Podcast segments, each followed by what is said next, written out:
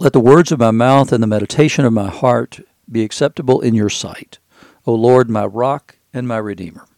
Again, that's Psalm 19:14. You're listening to Faith Seeking Understanding, and I'm your host, John Green. Thanks for being along. We're continuing to look at these uh, genealogies that are in the Old Testament because I'm stressing some things here. And what I want to point out to you, what I want you to understand is why these genealogies are here and how they work so that we can better understand Matthew's genealogy. And the, the other thing is, is that Matthew's genealogy begins with Abraham. And so, what I'm doing in the genealogies we've looked at in Genesis 4, Genesis 5, Genesis 10, all those genealogies are getting us up to Abraham. But but what happens with the writer, I believe to be um, Moses, um, what I believe is going on there is is that it, it, what he does is he first tells us about Adam, then he tells us about Cain and Abel, and then Cain kills Abel. So now he just got Cain. Then he has Seth, and then so what he does is he tells us the the story, a little bit of the story of the line of Cain, and he gets us up to a man named Lamech, who is a you know just a horrible guy. And then uh, what he does and then is he drops that line there and then he picks up the genealogy of Seth because Seth is the line we're going to follow all the way up to Abraham. And so he gets us from Seth up to Noah. And so he gets us from, from point A to point B. And then he pushes Cain's line to the side and we're done with that. And then so you get Noah, and then Noah has three children. And so in chapter 10, what he does is he kind of runs us through some of Ham's kids and some of Japheth's kids, Ham's kids, he gets us up to Nimrod. He focuses a little more on the Ham line because the Canaanites, who are part of the line of Ham, are going to continue to play a role in the Old Testament. They're going to continue to play a role in the lives of the Shem line, who is the Hebrews the people that we're going to follow, the, the, the central characters in the Old Testament, are the line that comes from Shem. So first you get the righteous line from Seth up to Noah, and then from Noah, then we're going to pick up and we're going to focus primarily on the line of Shem, which is the righteous line in this. Japheth kind of wanders off to the side, explains the people who live on the coastlands are, and then he goes into the line of Ham, and he focuses on one guy in the line two guys really. He focuses first on Nimrod. And Nimrod's important because in Genesis 11, we're going to hear about the Tower of Babel. And Nimrod's kingdom started at Babel in the land of Shinar. And the Tower of Babel is going to be built on the plain of Shinar. So it's going to tell us who Nimrod is because Nimrod's going to show up again.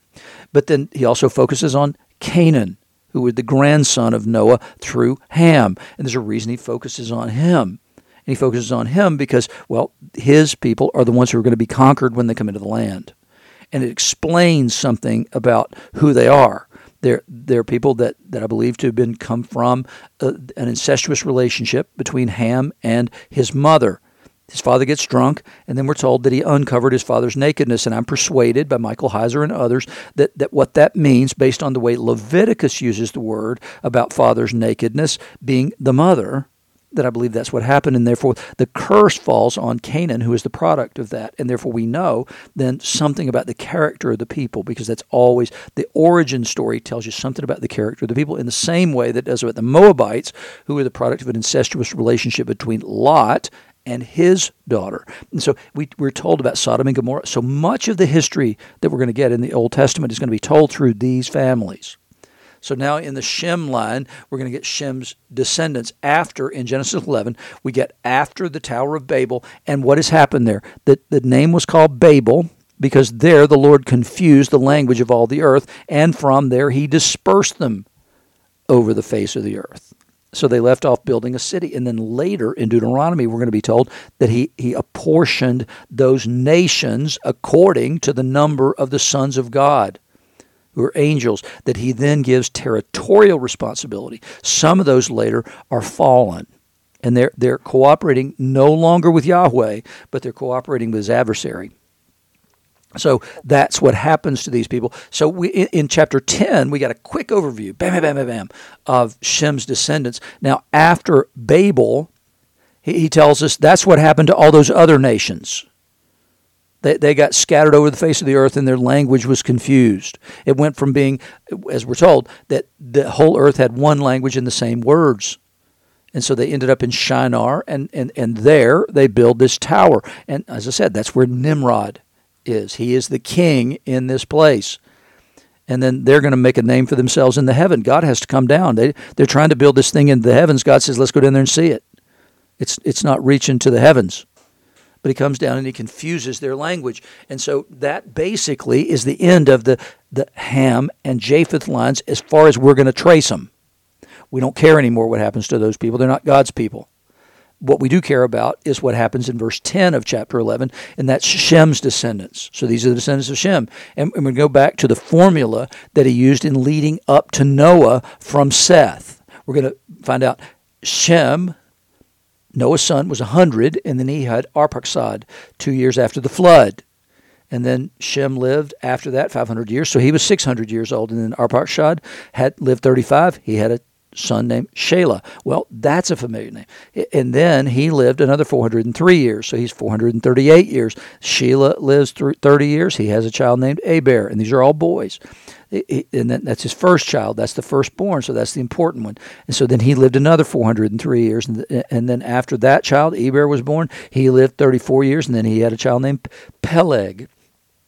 And then he lived another 430 years. And then when Peleg lived 30, he had a child named Reu. And then he lived another 209 years. These are all getting shorter. Reu then had 32. He had Serug, and then he lived another 207 years. So then Serug lived 30 years. He fathered Nahor.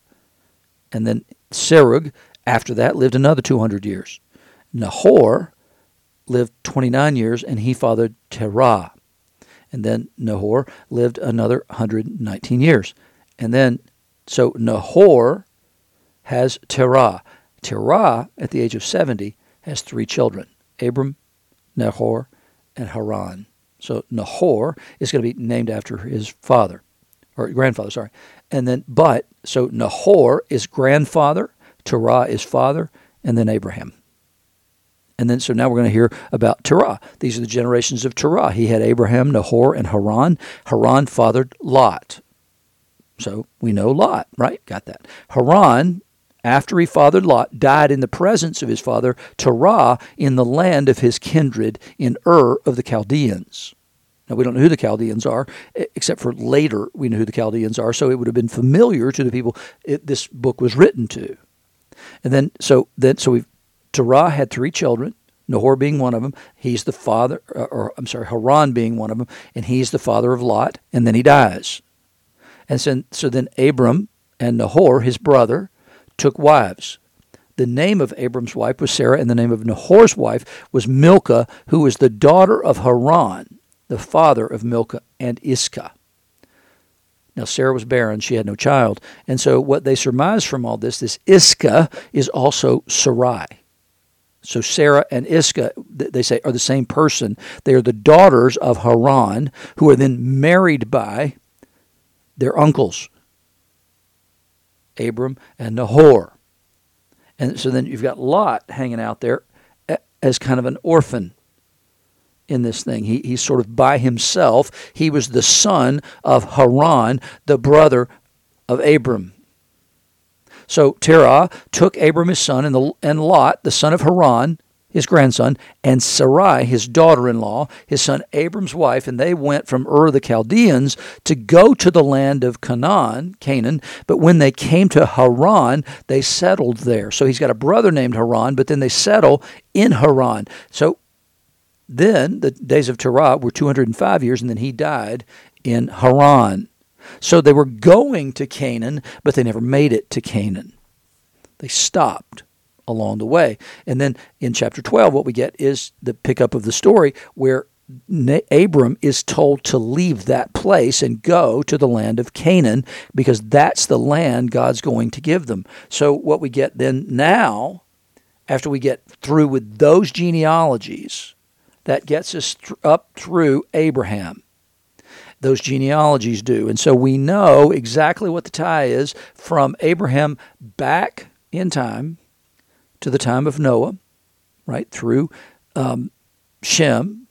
And then we know that back from Noah goes back to Seth, who was the son given to Adam and Eve to replace Abel, who was killed by Cain. So we know then we go back to Seth, which then takes us back to Adam. Now, so Matthew however, begins his genealogy not there. That's not where he begins it at all. He begins it, in fact, in a different place. He begins with Abraham. He says, the book of the genealogy of Jesus Christ, the son of David, the son of Abraham. He's pointing back one step in time to another step in time. And then he comes forward. And so what he's doing is essentially he's taking the, for granted the genealogy that's in um, Genesis 4, Genesis 5, Genesis um, 10, and Genesis 11. He's taken those things for granted and said, You already have that information, so I'm going to get you back to Abraham. And that's the important place that he wants to focus anyway, because he is the father of the line of the Jews who are expecting the Messiah. But he gets him there by, by first making a waypoint at David and then going back from there all the way to Abraham. And then from Abraham, he, he's basically saying go back and look at Genesis 4, Genesis 5, Genesis 10, and Genesis 11, and you'll get back to Adam that way through the path that I just described for you from Abraham all the way back through Shem to Noah, and from Noah then back through uh, that line all the way back to Seth, the son of Adam, which then gets you back to Adam. And so that's the point. Matthew's genealogy gets you there to that place. But his important stopping point is not Adam, it, it's Abraham, the man through whom the Israelites have covenant relationship with the living God. So that's the place because that's the group of people, not the entirety of the group of people that goes back from Abraham because he had two brothers and blah, blah, blah, blah. So that goes back in time to all the way back to the time of the covenant. And that's the important thing because Jesus is the fulfillment of that covenant relationship that God has with his people, and his people begin with Abraham. So that's where he starts. So Abraham's the father of Isaac, and Isaac is the father of Jacob he's not just the father of Jacob, he's also the father of Esau. But that those are unimportant details for this because we know what happened to the Esau line. We see that in the Old Testament. The, the, that's an immaterial part of the genealogy. And so Jacob then is the father of Judah and his brothers. So he, he bothers to include those others in the tribe, the 12 tribes. He includes all of those, but only by saying that he was the father of Je- Judah and his brothers. Judah is the important line because it's from Judah we get David. So Judaism is Judah. Judah is the righteous line, the one that was chosen. You would think if you read the book of Genesis, if you just read through it, you would think at the end of the day, the line that was going to be chosen, unless you read the, the blessings that Isaac or that Jacob put on his sons, you would think that Joseph was surely going to be the righteous line, the one that was going to be the important line going forward, getting you up to Messiah. But it's not, because the blessing that Jacob gives to his boys puts that blessing on Judah. And we're going to look at Judah a little bit more as we move forward in this genealogy, and we're about to get there right now. Judah is the father of Perez and Zerah by Tamar. That's a woman. As I said, we don't see any women in the Old Testament genealogy. So Matthew then pulls in somebody here that you kind of go, wait, wait a minute, whoa, whoa, whoa. Isaac's the father of Jacob, Jacob's the father of Judah, and then Judah's the father of Perez and Zerah by somebody. We don't, why don't we hear about Sarah? Why don't we hear about um, um, Rachel? Why don't we hear about Leah? Why don't we hear about Rebecca? Why are those all missing from this genealogy? And then suddenly we get this Tamar person. Well, it's because Tamar's different. Tamar brings something else into the mix. And as I said about Matthew, when Matthew comes into the apostolic, the, the group of disciples, when he comes into that, there's there is a tension that's there. It's one of those things that's a little bit jarring, especially if you're already part of the crowd, because that crowd included a bunch of guys who knew each other. They, they, they included four guys who were fishermen on the Sea of Galilee, who were friends in that way. And then they reached out to their friends and brought them in Philip, Nathaniel, all those other guys. They come in through the original disciples.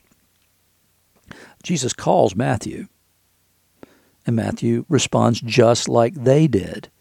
Was he looking for Messiah? Why did Jesus call him? But when he calls him, then that upsets the balance It upsets the entire apple cart. Why? Because he's a tax collector. Tax collectors don't belong in the apostolic group, they don't belong as disciples of Messiah.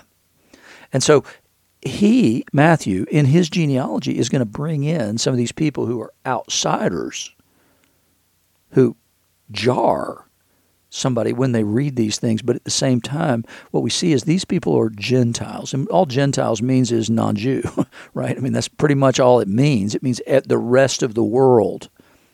And so Tamar is a Gentile. Hmm.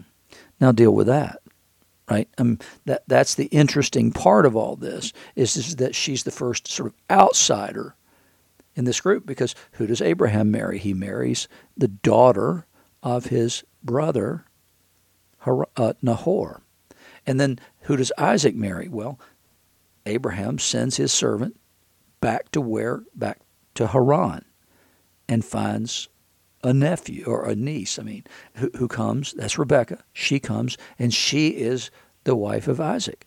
And then what happens? So, so after Jacob steals his birthright and blessing, they send him away because his mother, Rebecca, insists, got to get, I'm tired of these Canaanite women.